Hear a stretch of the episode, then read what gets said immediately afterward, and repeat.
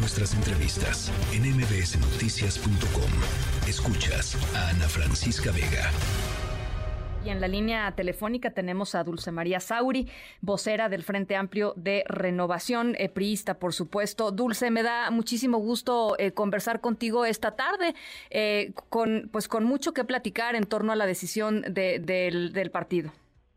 Efectivamente, Ana Francisca, hay un pronunciamiento de la estructura de la dirigencia del PRI en voz del presidente del Comité Ejecutivo Nacional, dándole el apoyo a Xochitl Gálvez eh, y Beatriz Paredes, expresidenta del partido, también un aspirante, todavía no se ha pronunciado respecto a su posición y a sus a, sus acciones en los próximos días. Me refiero a esto, Ana Francisca. Ella y Xochitl no son solamente candidatas de partidos políticos, es más, los partidos políticos no las inscribieron, se inscribieron ellas sí. de moto propio en un proceso que comenzó con 33 personas, luego se redujo a 12, luego a 4 y finalmente a ellas 2. Entonces, los apoyos que consiguieron tenían un componente de partido pero también un importantísimo componente ciudadano, especialmente en el caso de Xochitl Alves, eh, que fue prácticamente de tres, de, tres a uno. en el caso de Beatriz, mitad y mitad, también hay un componente ciudadano importante.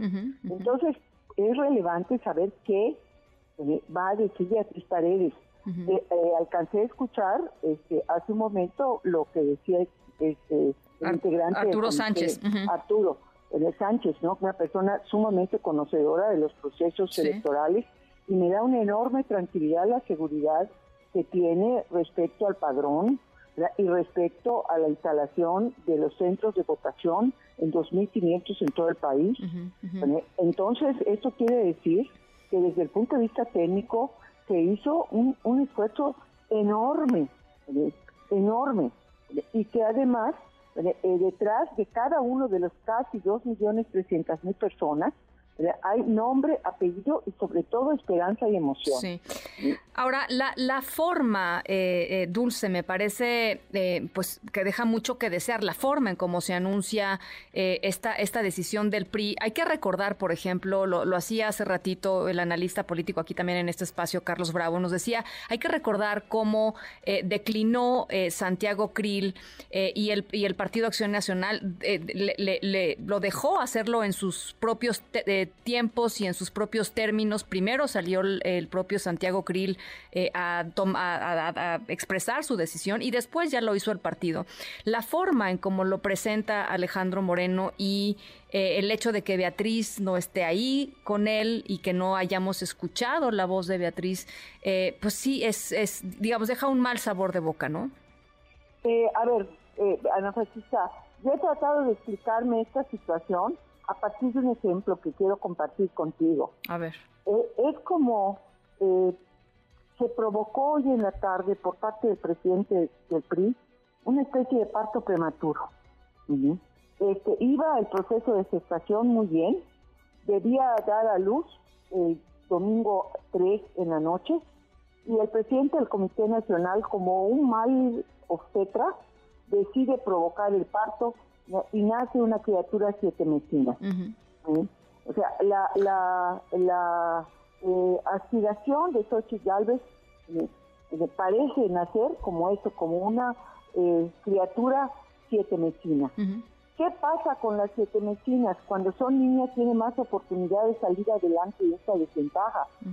Y además, la incubadora donde la vamos a cuidar es la incubadora ciudadana, no de los partidos políticos y al señor obstetra que provocó el parto, pues hay que decirle que cambie de hospital.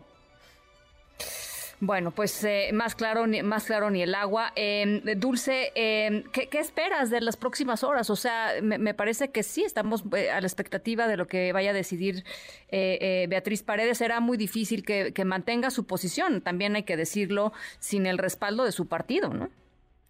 E, es muy difícil, no, no tengo duda alguna más en una persona pues de una trayectoria partidista como la que tiene Beatriz Paredes, pero también es una persona que con esta, esta campaña eh, creó expectativas en sectores amplios de priistas que hasta antes de esta campaña, antes de que Enrique de la Madrid y ella, Beatriz Paredes, salieran a buscar los apoyos, estaban apenados, entristecidos, hasta cierto punto avergonzados de ser priistas.